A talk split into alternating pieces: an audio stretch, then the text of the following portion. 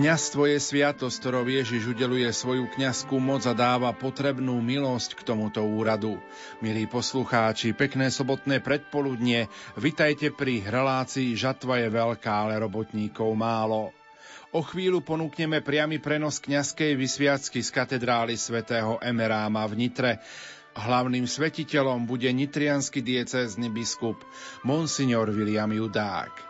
Ježiš Kristus je pravý a večný kňaz, vykonáva kňazský úrad a poslanie, je prostredníkom medzi Bohom a ľuďmi. Aby mohol nepretržite pokračovať v svojej kňazskej službe, aj po odchode do neba ustanovil sviatosť kňazstva. Ňou prepožičiava svoju kňazskú moc kňazom. Pomocou nich ako živých nástrojov je prítomný v cirkvi a stále pokračuje v kňazskom poslaní. Kňastvo je prostrednícka služba medzi Bohom a ľuďmi. Je to služba na poučovanie a posvedcovanie ľudí v cirkvi. Kňazom sa môže stať iba muž, ktorého Boh povoláva k tejto posvetnej službe. Príprava na kňazstvo sa uskutočňuje štúdiom posvetnej teológie a výchovou v kňazskom seminári. Je spoločnou starosťou celej cirkvi. Za kňazské povolania sa pravidelne modlíme a napomáhame v ich rozvoj. Nech sa vám teda, milí poslucháči, príjemne počúva. To vám praje vysielací tým zložení majstri zvuku Jakub Jedinák a Peter Ondrejka a moderátor Pavol Jurčaga. thank you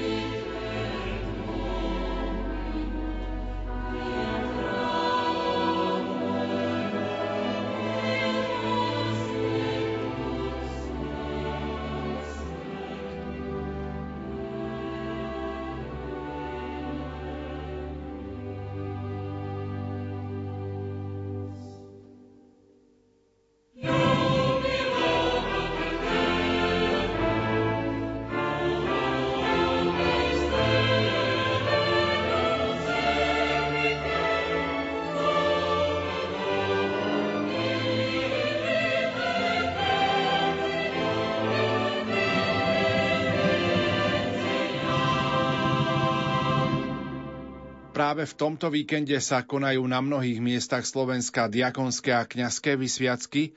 Uplynulý týždeň rožňavský diecézny biskup Monsignor Stanislav Stolárik vysvetil v predvečer Turíc dvoch diakonov a troch novokňazov. Stalo sa tak v katedrále na nebo vzatia Pany Márie v Rožňave. Pripomeňme si to prostredníctvom nasledujúcej zvukovej nahrávky. Nech pristúpia tí, čo majú byť vysvetení za diakonov. Ján Horvát, Peter Manko. Najdôstojnejší oče, Svetá Matka Církev si žiada, aby ste týchto našich bratov vysvetili za diakonov. Si si istý, že sú na to súci? Podľa výslovného svedectva kresťanského ľudu a na základe záruk zodpovedných oslov dosvedčujem, že sú súci. Z pomocou Pána Boha nášho Spasiteľa Ježiša Krista volíme týchto našich bratov za diakonov. Bohu ďaká. Nech pristúpia tí, čo majú byť vysvetení za kňazov. Štefan Baláš, Matúš Boháčik, Robert Likavčan. Najdôstojnejší oče, Svetá Matka Církev si žiada, aby ste týchto našich bratov vysvetili za kňazov. Si si istý, že sú na to súci? Podľa výslovného svedectva kresťanského ľudu a na základe záruk zodpovedných osôb dosvedčujem, že sú súci. S pomocou Pána Boha nášho Spasiteľa Ježiša Krista volíme týchto našich bratov za kňazov. Milí kandidáti na diakonát, na kňazstvo, Milí a vzácni rodičia, súrodenci, príbuzní, milí bratia, kňazi vo všetkých úlohách Svetej Cirkvi, zástupcovia kňazského seminára, teda predstavení svetov Karola Boromejského v Košiciach na čele s otcom rektorom, reálne sestričky, všetci bol zasvetení, drahí bratia a sestry, milé deti, milá mládež. Vy, kandidáti na diakonát a kniazstvo. Kto sa už na vás pozrie a videl vás aj katolíckých novinách, tak sa zadíval na vás ako na mužov v takom zrelšom veku, že? A tak sa aj predpokladá a očakáva, že aj vaše rozhodnutie je zrelé. Ale povedzme si aj úprimne, za tie roky vášho života, a nebudem hovoriť teraz, či je ich veľa, či málo, za tie roky sa na vás nalepili aj všelijaké návyky, nánosy. A niekedy tieto nánosy a tieto návyky môžu byť aj na škodu. A ako je to potom so zápalom, s tou horlivosťou, tou počiatočnou horlivosťou, s ktorou sa má vstupovať do kňastva i do manželstva. Ako teda oživovať to, čo je dobré?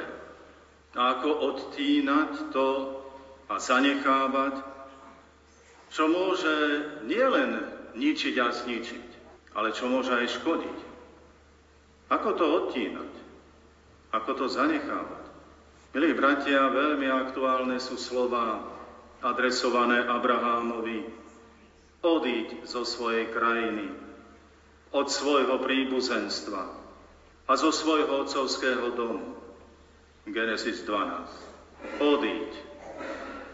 Tu nie je povedané vám, že s každým máte poprestrihávať kontakty. Ale sú jednoduché, jednoducho veci, ktoré už váš život menia a nastavujú inakšie. Teda treba odísť od svojho zvyku, návyku, veľakrát rozlúčiť sa s pevným miestom a stále a znova sa vydávať na cestu. Presne tak, ako to poznáme v živote Izraela, keď bol pozvaný z Egypta. A nebolo to jednoduché, pretože bol pozvaný od masných hrncov, od cesnaku a cibule. A kam bol pozvaný? No, do nedostatku púšte, do nebezpečenstva, do hladu, smedu, neistoty. Preto sa im nie raz vybavovali tie masné hrnce v tých chvíľach ťažkých skúšok a prázdnych žalúdkov. Teda tento odchod v biblickom slova zmysle znamená zanechanie doterajšieho. Ale keď sa zanechá doterajšie, tým všetko končí? Vôbec nie. Práve všetky tieto biblické poukázania hovoria o tom, že zanechanie toho doterajšieho znamená stretnúť sa s Bohom. Tak, ako sa s Bohom stretol a stretával Abraham, Izrael, proroci. A všetci tí, ktorých pán pozval, zanechali doterajšiu istotu a vykročili do neistoty. Ale vykročili do náručia Božieho, teda naozaj vykročili do neistoty, keď vykročili do Božieho náručia. Áno, s Bohom sa stretávame v exode. Nebojte sa, milí bratia. Nemôže byť nič viac, ako sa stretnúť s Bohom a mu slúžiť. Ako čítame v Evangeliu svätého Matúša v 13. kapitole, znamená to nájsť poklad na poli. Znamená to predať všetko, zrieknúť sa všetkého a mať tento poklad. Mať túto perlu. A tieto slová pochopiteľne, že sú adresované do celého pléna nášho kniazského presbytéria. A som si vedomý, že v mnohých už mohla táto pravda, toto vedomie, táto skúsenosť, toto odporúčanie mohlo zvetrať, oslabiť, možno aj stratiť sa. Možno sa priviazali k nie pokladom. A to puto je značne silné.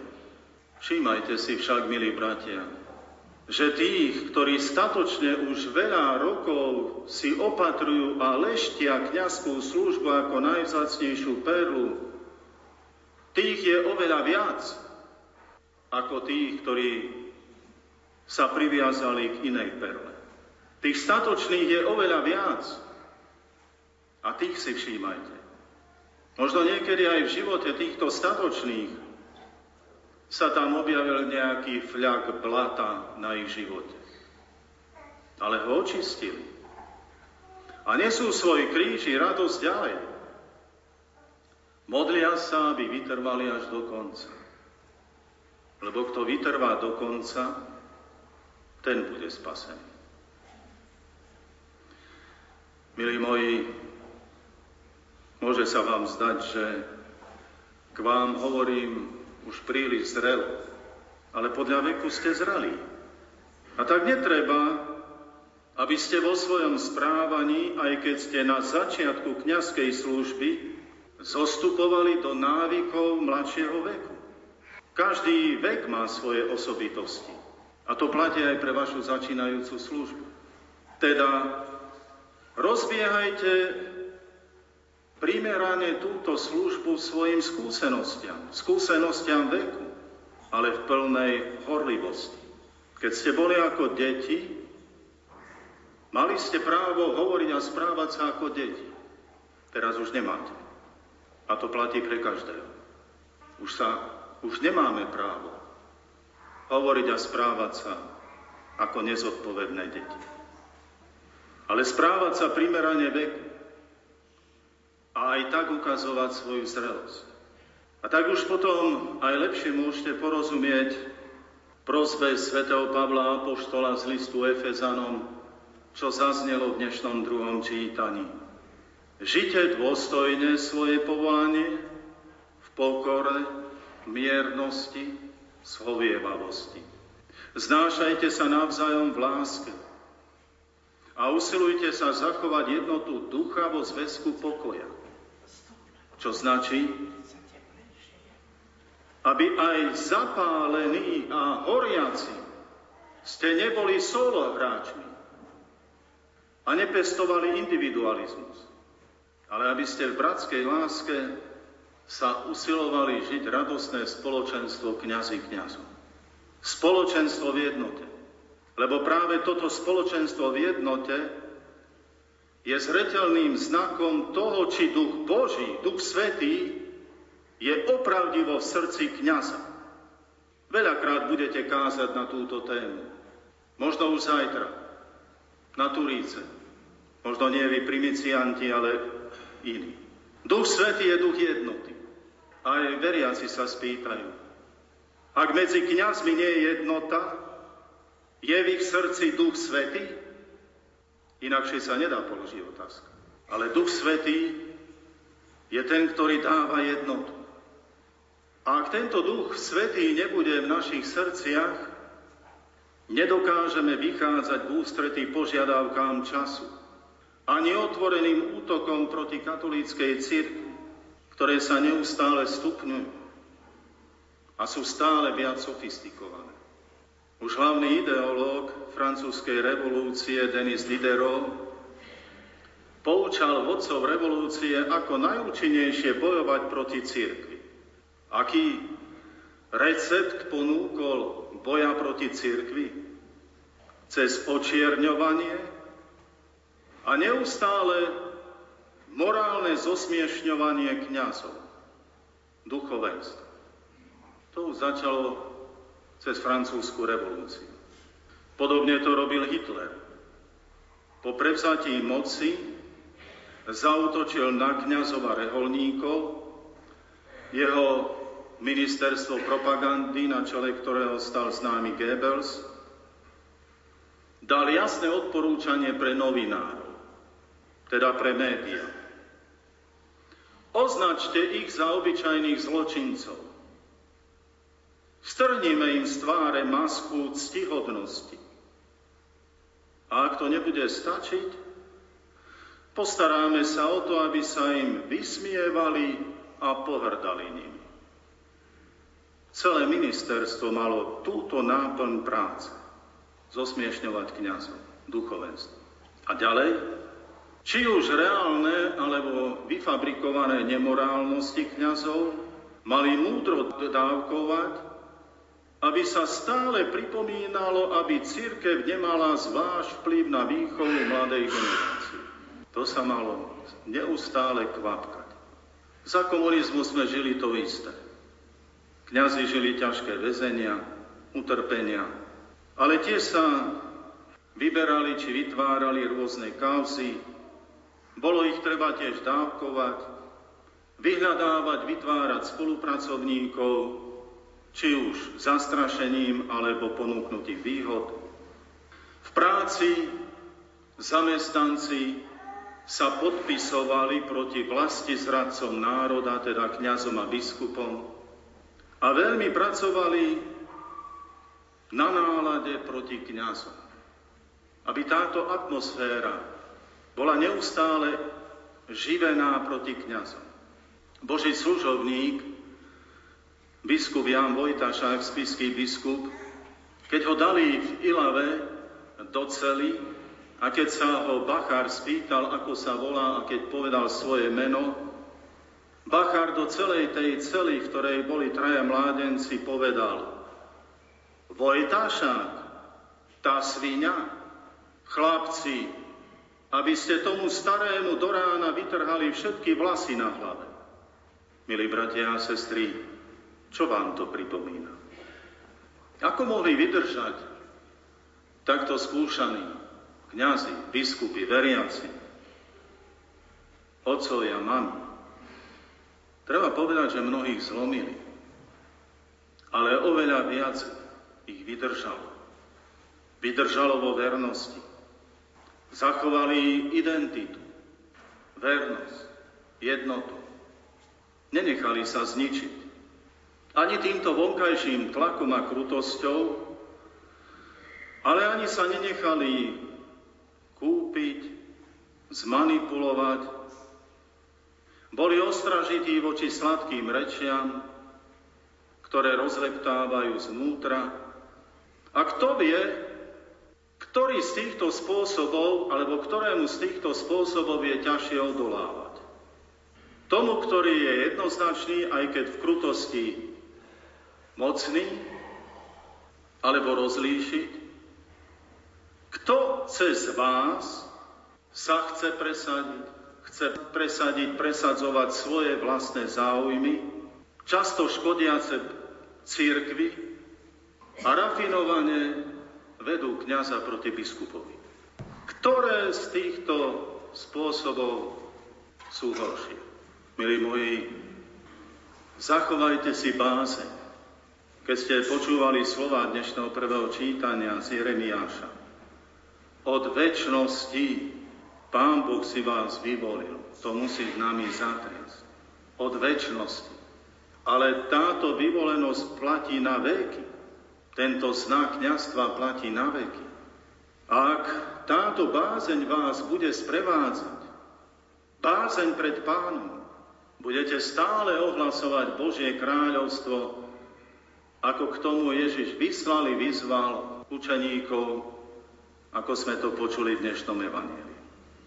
A teda aj túto bázeň si upevnite vo svojom srdci. A samozrejme upevnite vo svojich srdciach aj ďalšie praktiky duchovného života.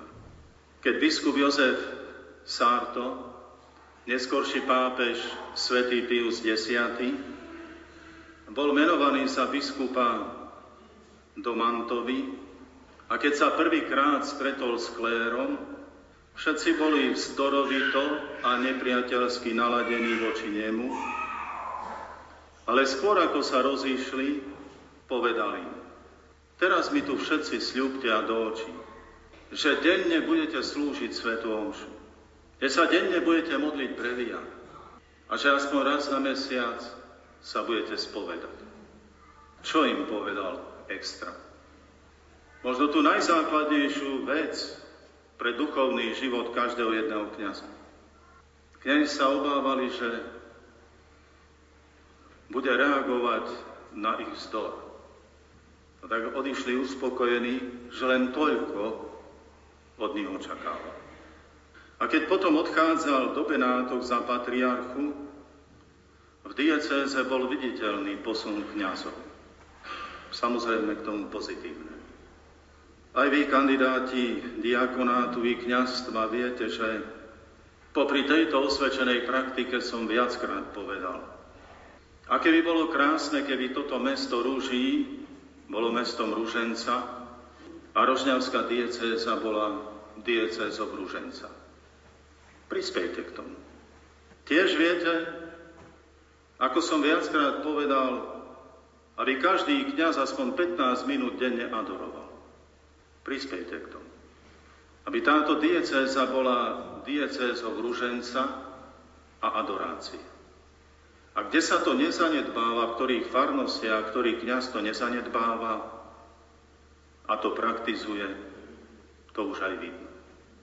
Milí bratia, áno, z úctou a bázňou vstupujete do tejto nádhernej služby. Ale vás povzbudzujem, vstupujte v dôvere. Teraz pred Turícami. Možno aj podľa môjho hesla. Mocou Ducha Svetého a s Máriou. A nebojte sa. Vy viete, čo povedal svätý Ľudovit Mária Grion z Monfortu. Kde v srdci človeka uvidí Máriu, tam sa ako vodopád rúti Duch Svetý, aby tam účinkoval. Mocou Ducha Svetého a z Máriu.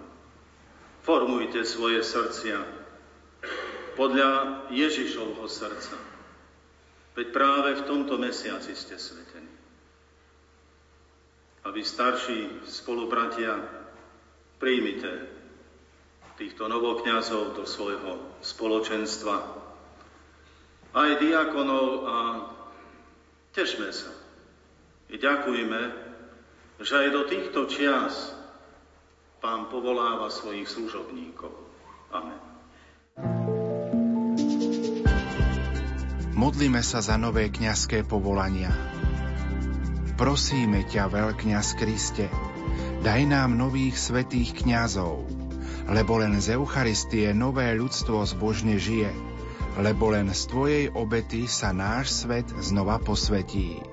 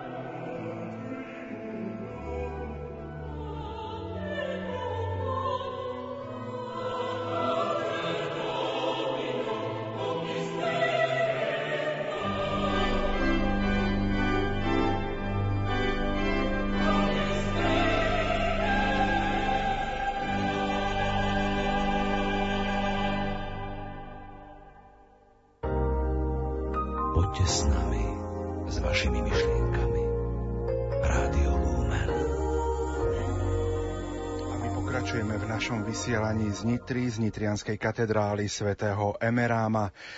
Pred sebou máme budúceho novokňaza Roberta Holečku, ktorý prijal pozvanie za mikrofón Rádia Lumen. Prajem pekné sobotné predpoludne. Pochválený bude Ježiš Kristus. Tak ako sa rodilo vaše kňazské povolanie? U mňa bolo kňazské povolanie akýmsi procesom, kedy pomaly vzťah s Bohom zrastal. Bol som, myslím, že úplne obyčajným chlapcom z dediny. Chodieval som hrávať futbal a pamätám si, že stará mama ma z ihriska volala vždy na svetú omšu večer, nie vždy sa mi chcelo ísť.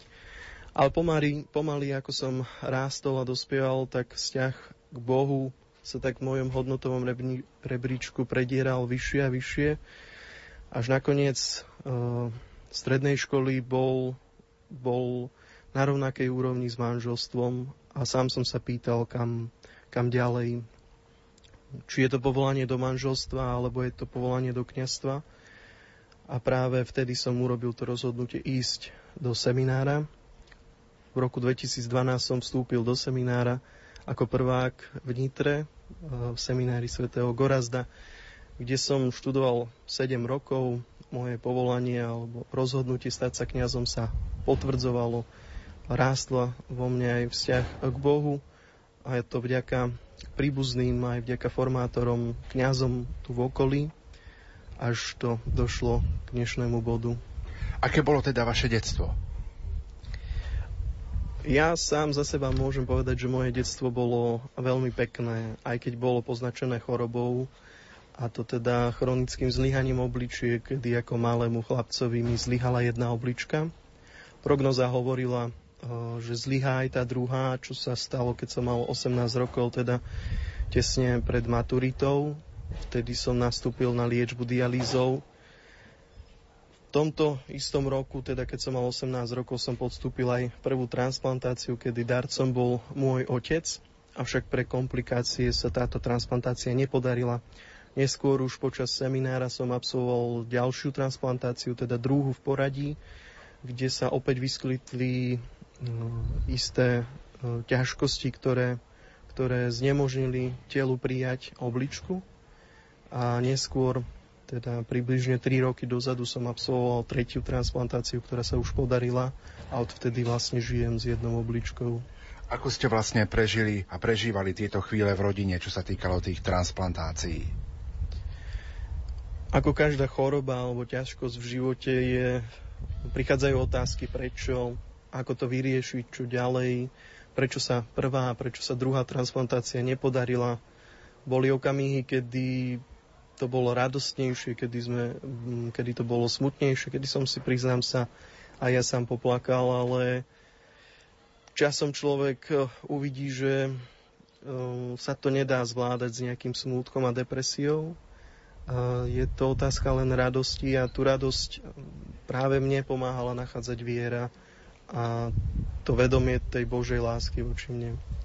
Váš vlastný otec vám vlastne dvakrát daroval život. Prvýkrát pri narodení a druhýkrát, keď daroval svoju vlastnú obličku. Áno. E, ono, transplantácia sú dva druhy, alebo teda existujú dva druhy v tom ponímaní, a to teda od živého darcu, kedy sa jedná o príbuzného, väčšinou sú to súrodenci, rodičia, po prípade starí rodičia. A tá druhá transplantácia je od mŕtvého darcu, teda od človeka, ktorý zahynul tragicky alebo, alebo iným spôsobom.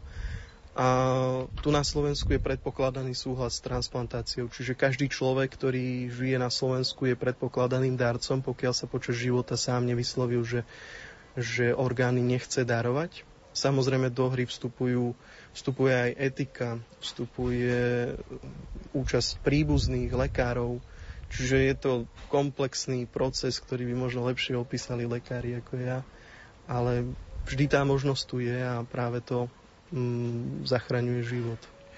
Prežili ste aj ťažké chvíle v nemocnici, keď sa vám prepichla tepna pri kľúčovej kosti. Ako ste vnímali túto situáciu? Táto situácia nastala vlastne pri druhej transplantácii, kedy počas buď pred alebo po transplantácii sa zavádza do tepny um, katéter, ktorý funguje alebo je tam kvôli dialýze pre čistenie krvi. Žiaľ, je istá možnosť vždy, a hovorí sa, že teda jednak tisíc, že sa stane niečo, čo sa stalo mne a to je teda prepichnutie tepny, kedy nastalo krvácanie do hrudníka a to spôsobilo následné neujatie sa obličky. Priznám sa, že sám som to nejako nevnímal, lebo pri, tej, pri tom množstve krvi človek vlastne upadol do, do takého bezvedomia a bol som potom pár, mest, pár týždňov v umelom spánku. A až potom neskôr človek tak to načítaval, takže...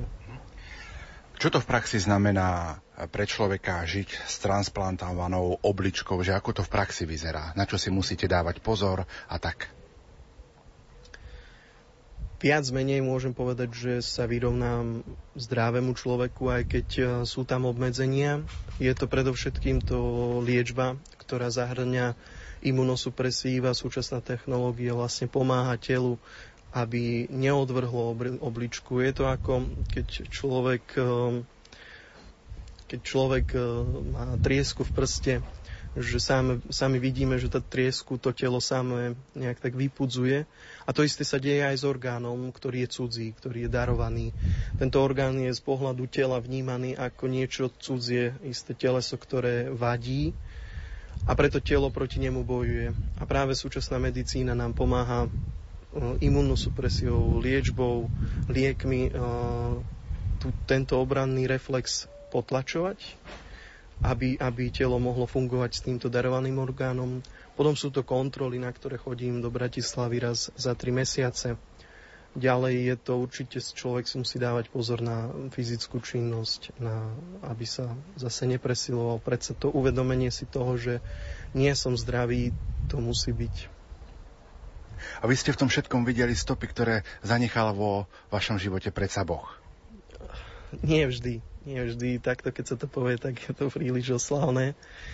Boli okamihy, kedy som, eh, kedy človek Boha nevníma. Je to pre tú bolesť, eh, je to pre tú, pre tú otázku prečo. Ale každý, každý z nás v živote prežíva tieto okamihy a vyžaduje si to trpezlivosť. Ono takto, keď to hovorím, tak to je ľahké, ale keď to človek prežíva, je to oveľa ťažšie.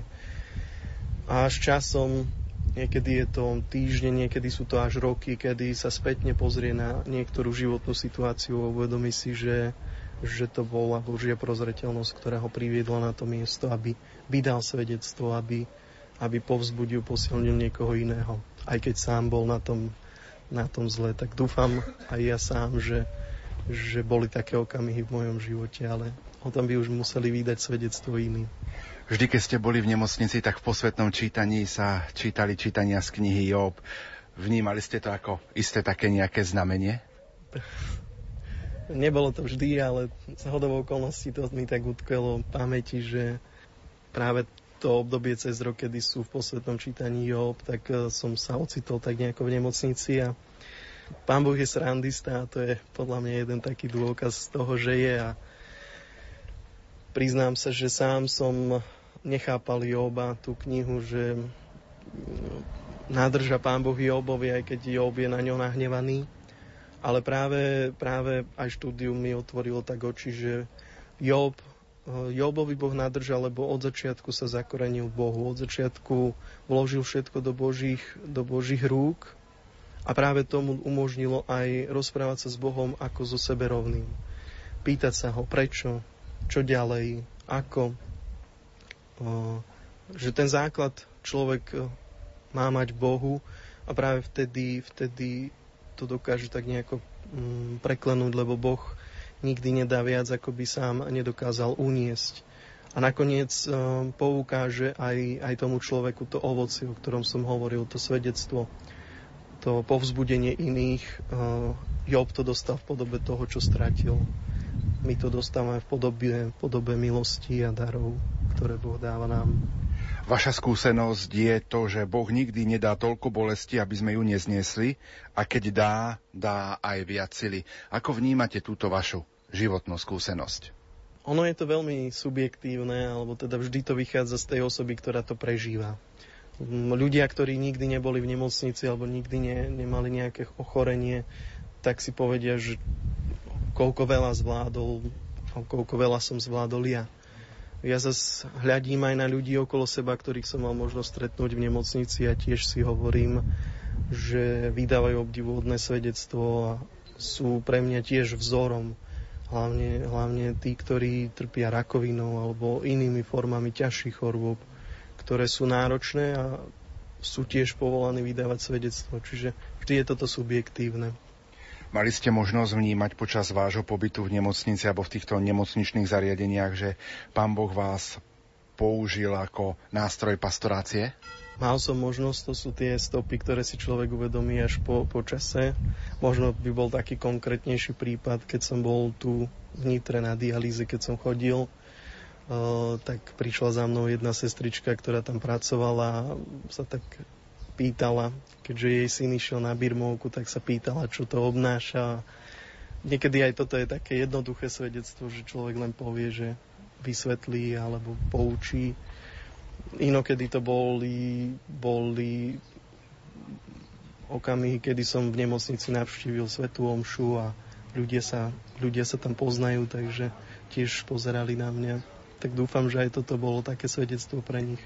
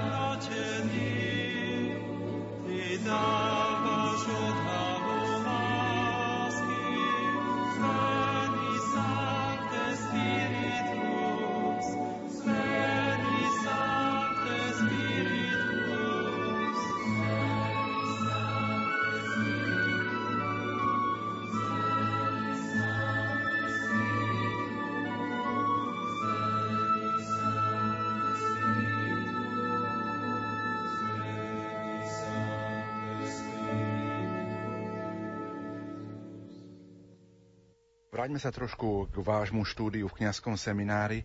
Ako ste vnímali tú 6-ročnú formáciu, ktorú ste dostali, ktorú ste mali? Pre mňa bol kňazský seminár veľkým darom, veľkou skúsenosťou a posunul ma určite v tom osobnostnom, intelektuálnom, duchovnom oveľa ďalej, ako by som sa posunul sám. Je to čas dozrievania a čas, kedy človek načerpáva, aby mohol dávať, ale vždy je to proces, ktorý trvá. A ktorý trvá aj po, po ukončení štúdia. Takže pre mňa, pre mňa seminár bol darom, milosťou, aj, aj možnosťou vstúpiť do spoločenstva, ktoré je spoločenstvom bratov na čele s otcami predstavenými. Dnes sa končí vaša diakonská služba, budete vysvetení za kňaza. Ako sa s odstupom minút dívate na vašu diakonskú službu? Pre mňa to bola veľmi dobrá skúsenosť. Ako diakon som pôsobil na sídlisku v Nitre Klokočina, ktoré je veľmi živé, veľmi, veľmi pestré. Človek tam nájde možnosť uplatniť sa od, od mládeže, detí, cez penzión, od duchovných, cez administratívne veci. Takže naozaj tá skúsenosť pre mňa bola veľmi bohatá, veľmi veľa mi dala.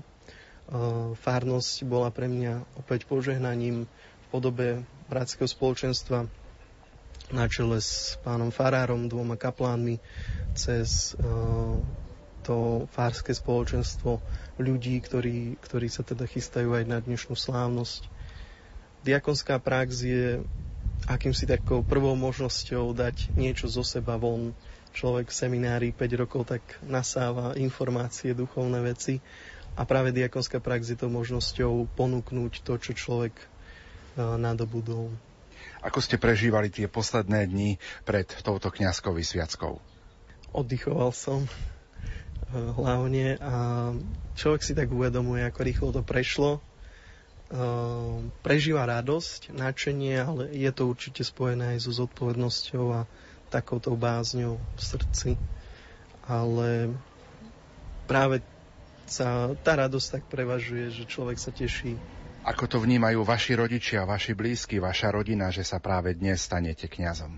Tešia sa spolu so mnou, e, vždy ma podporovali v tomto. Vyrastal som v takej tradičnej rodine, kresťanskej, katolíckej a chystajú sa aj dnes sem, takže budú, budú svetkami a prežívajú tu spoločne so mnou. Hlavne myslím, že rodičia, ktorí, ktorí si uvedomujú aj tú cestu, ktorú so mnou prešli, skrz tú chorobu, otec, ktorý daroval obličku, mama, ktorá e, strávila niekoľko, dokopy niekoľko mesiacov spolu so mnou v nemocnici pri lôžku, takže určite to prežívajú veľmi hlboko a veľmi silne a spolu so mnou sa tešia, že, že napriek tomu, že tá cesta bola kľukatá, tak sme prišli až sem a veria, že odtiaľ to opäť budeme pokračovať ďalej a už uvidíme, akú cestu pán pripraví.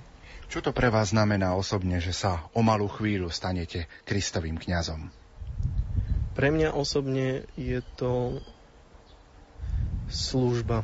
Je to vstup do, do služby, uh, kedy človek sa naplno odovzdáva Kristovi, najvyššiemu kňazovi, stáva sa tým, ktorý má byť priehľadný, cez ktorého človek, ľudia práve majú možnosť vidieť Krista. To je podľa mňa najdôležitejšie, neklasť dopredu tak nejako seba, ale využiť tie prostriedky, ktoré človek má, znalosti, skúsenosti, vedomosti a to všetko dať do služby tomu najvyššiemu a už to nechať na ňom, že ako si to on použije.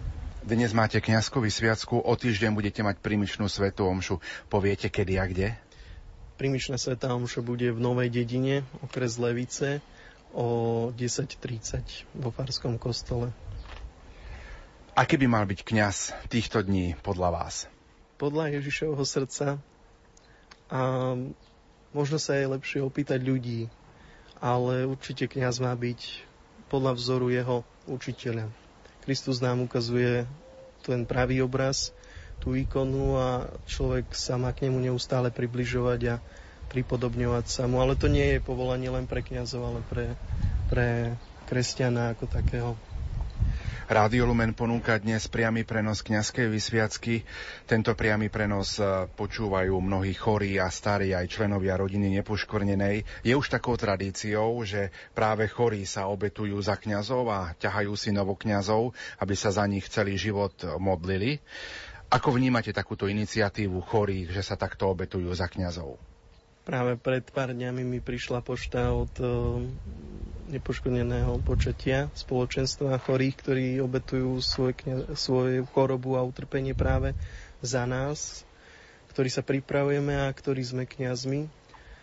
Práve tomto možno je ten dar, že človek sa priblížil skrz tú chorobu k takýmto ľuďom a dokáže ich pochopiť, kedy každý človek chce byť akýmsi prínosom, mať, mať um, mať tú účasť na Ježišovom tele, byť tým údom. A práve aj choroba je tou, tou možnosťou, o ktorej Pavol hovorí, že doplňam to, čo chýba Kristovmu utrpeniu. A, a opäť na inom mieste to korešponduje aj s tým, s tým, čo hovorí sám Ježiš, že nik nemá väčšej lásky ako ten, kto dáva život za blížneho a práve to dať život je odzrkadlené aj v tej chorobe. Čím je naplnené vaše srdce tesne pred začatím tejto kňazskej vysviacky? Je to ťažké popísať. Sú to také zmiešané pocity tam, tej radosti, tej bázne, že človek rozmýšľa, aby na nič nezabudol, ale je tam cítiť a je to také dôležité aj taký pokoj Mali ste vo vašom živote také nejaké kňazské vzory, vzory, ktoré vás formovali, ktoré vás prevádzali a ktoré vás možno tak eh, napredovali na tejto vašej ceste kňazstva? Určite nebolo ich málo a nie ich málo. Možno v prvom rade to bol eh, u nás pôsobiaci kňaz z Blatného, monsignor Plank, ktorý u nás pôsobil 20 rokov eh, Ďalej je to aj súčasný pán Farár, otec biskup, potom aj predstavený v seminári. Človek vždy vidí alebo sa snaží vnímať tú kvalitu toho kňaza. Každý jeden kňaz je iný, každý jeden človek je iný, má svoje dary a prednosti a, a práve, práve vďaka ním oslovuje určitú skupinu a to je, to je v tom krásne, že Boh si povoláva rôznych, aby vytvárali jednotu. My sme dnes rozprávali o transplantácii orgánov, konkrétne vašej obličky. Ako sa ako človek veriaci pozeráte na transplantáciu orgánov? Možno z tej prvej strany som sa na to pozeral ako človek, ktorý je chorý, pre ktorého je potrebná nejaká liečba a tá liečba mu môže pomôcť a skvalitniť život. Až potom som sa na to pozeral ako veriaci, že aj toto je dar, ako to hovorí Pavol, čo máš, čo si nedostal Čiže Boh nám dáva aj, aj tieto dary, aby sme mu mohli slúžiť, aby sme mohli, mohli možno vykonať to, k čomu nás povoláva. A k tomu nás povzbudzujú konec koncov aj pápeži a cirkevné magistérium, ktoré povzbudzuje veriacich, aby, aby si nebrali orgány do neba, ako to povedal Jan Pavel II. Robert, o niekoľko minút sa stanete Kristovým kňazom tu v Nitrianskej katedrále, aj v priamom prenose Rádia Lumen. Aké by bolo také vaše záverečné prejanie aj pre poslucháčov Rádia Lumen, ktorí sú s vami spojení prostredníctvom nášho vysielania? Prajem im, aby vždy v živote vnímali Božiu lásku, ktorá je tam aj v tých najtežších okamihoch, aby, aby vždy okolo seba mali ľudí, ktorí im túto lásku preukážu. No tak to bolo zaujímavé svedectvo budúceho novokňaza Roberta Holečku naozaj, čo všetko musel prejsť, pretrpieť, aby sa stal kňazom. Ja možno pripomeniem aj to, že vysielame z katedrály svätého Emeráma v Nitre. O chvíľku budeme svetkami diakonskej a kňazskej vysviacky pre nitriansku diecézu. Budú vysvetení jeden novokňaz a siedmi diakoni. Z homílie pápeža Františka na Zelený štvrtok pri omši svetenia olejov 18. apríla 2019. Ježišovi pomazaní majú rozdávať samých seba. Milosť nasledovania, obdivu a rozlišovania charakterizuje vzťah medzi Ježišom a davmi. Evangelista Lukáš hovorí, že zástupy ho hľadali a išli za ním, tlačili sa na ňo a schádzali sa vo veľkom množstve, aby ho počuli. Toto nasledovanie ľudí ide ponad akékoľvek kalkulácie, je nasledovaním bez podmienok plné vrúcnosti, je v protiklade s malichernosťou učeníkov, ktorých postoj k zástupom hraničí s krutosťou. Keď pánovi navrhujú, aby ich prepustil, aby si našli niečo na jedenie – Verím, že tu sa začal klerikalizmus. V tomto chcení zaistiť si jedlo a vlastné pohodlie, strácajúc záujem o ľudí, pán Ostro kritizoval toto pokušenie. Vy im dajte jesť, bola Ježišova odpoveď. Milosť, ktorú získava zástup, keď nasleduje Ježiša, je milosťou obdivu plného radosti. Ľudia žasli nad Ježišom, nad jeho zázrakmi, no predovšetkým nad jeho samotnou osobou. Ľuďom sa veľmi páčilo zdraviť ho na ceste, dať sa od neho požehnať a žehnať mu, ako žena, ktorá uprostred zástupu žehnala jeho matke.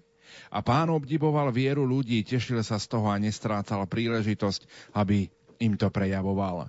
Milosť, ktorú príjma ľud, je milosťou rozlišovania. Zástupy sa dovtípili, kam išiel Ježiš a išli za ním. Zástupy žasli nad jeho učením, lebo ich učil ako ten, čo má moc. Kristus, Božie slovo, ktoré prišlo v tele, vzbudzuje u ľudí charizmu rozlišovania. Zaiste nejde o nejaké rozlišovanie špecialistov v sporných otázkach.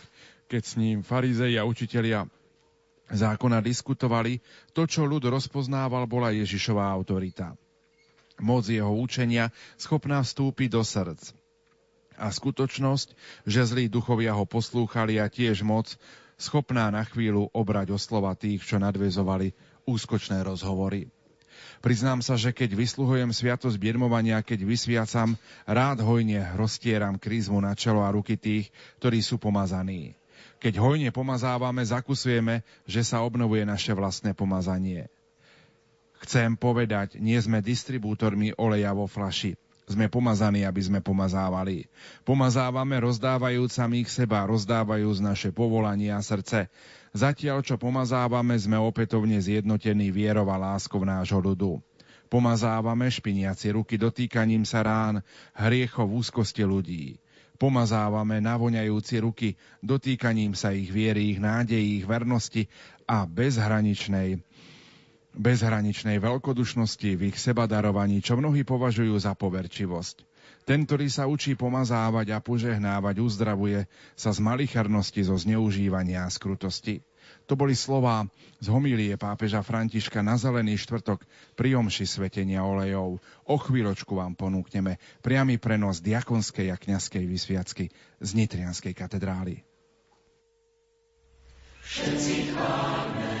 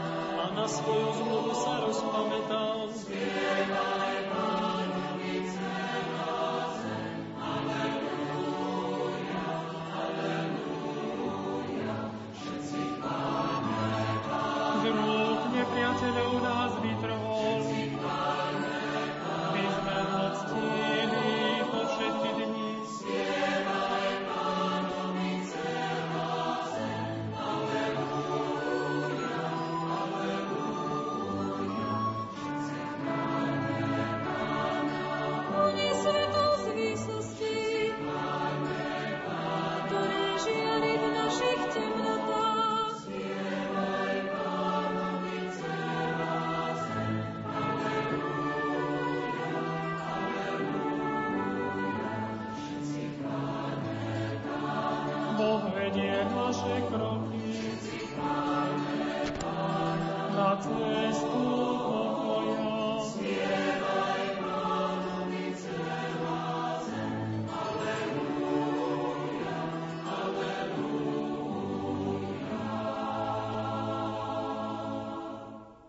Počúvate Rádio Lumen, počúvate naše sviatočné vysielanie z, Nitran, z Nitrianskej staroslávnej katedrály svätého Emeráma.